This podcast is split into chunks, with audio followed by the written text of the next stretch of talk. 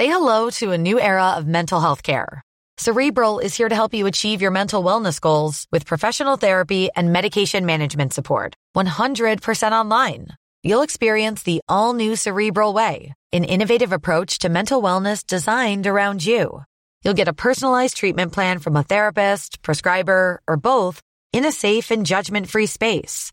Your cerebral therapist or prescriber will outline a customized plan with clear milestones along the way so you can get to feeling your best. With Cerebral, you're not alone in your mental health journey. We're here to empower you to live a fulfilling life.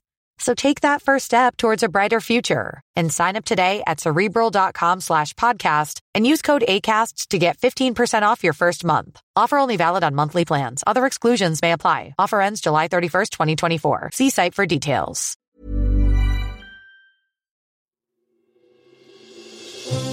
Question of the week from the Naked Scientists.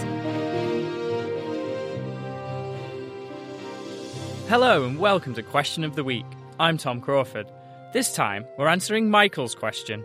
If in some miraculous way one were able to pee standing on the surface of the moon, what kind of an arch would it create?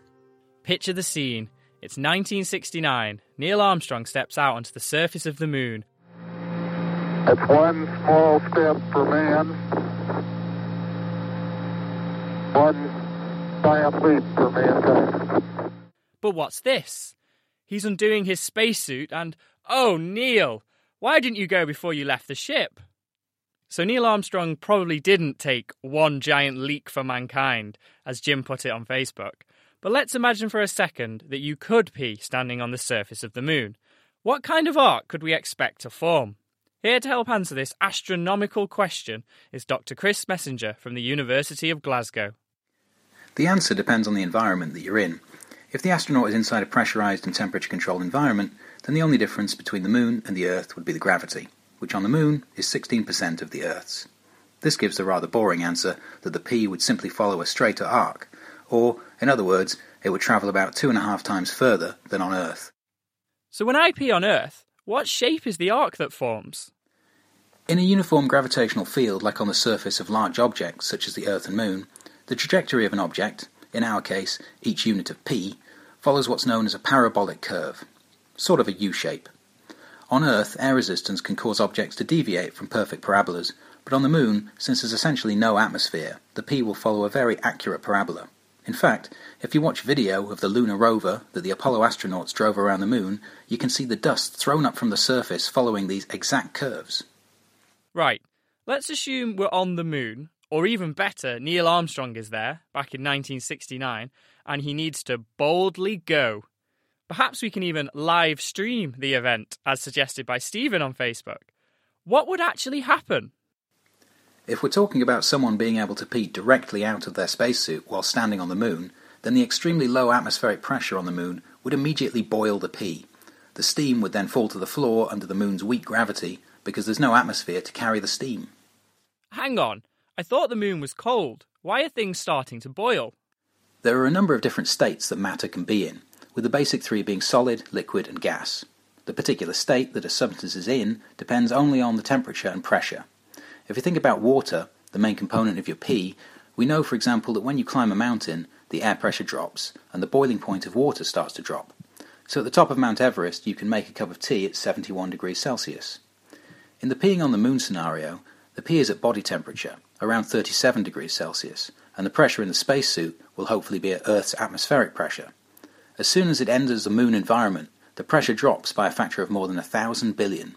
The pee suddenly finds itself way above its own boiling point and has to immediately boil into steam. If you think the idea of peeing out steam sounds bad, it gets even worse. After boiling, the steam molecules are able to react to the change in temperature between the spacesuit and the moon environment. Depending on the position of the sun in the lunar sky, the temperature on the moon's surface will range from minus 170 degrees Celsius to plus 120 degrees Celsius. But since the pressure is so low, the freezing temperature of the pee also drops way below zero. So in some circumstances, the steam molecules could freeze into water ice crystals and you'd get yellowish snow that falls to the ground in a smooth parabolic arc. That would certainly be an interesting present for our alien friends. I hope that's answered your question, Michael. Next time, we delve into the minds of ants with Carol's question. Here's a query I've been pondering for some time. We live in tropical North Queensland, Australia, where ants and getting rid of them is part of the day to day. When brushing them down the sink, I sometimes stop to watch them and I'm always intrigued by their socialising patterns. I want to know are they sentient creatures?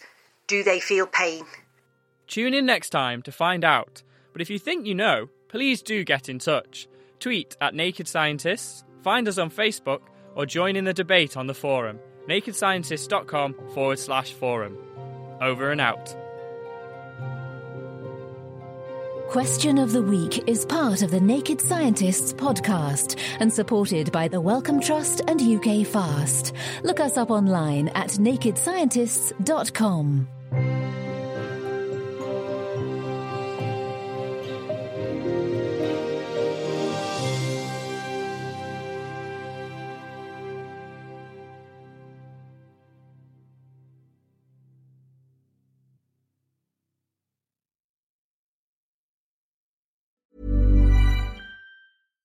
Thinking about your next career move in research and development?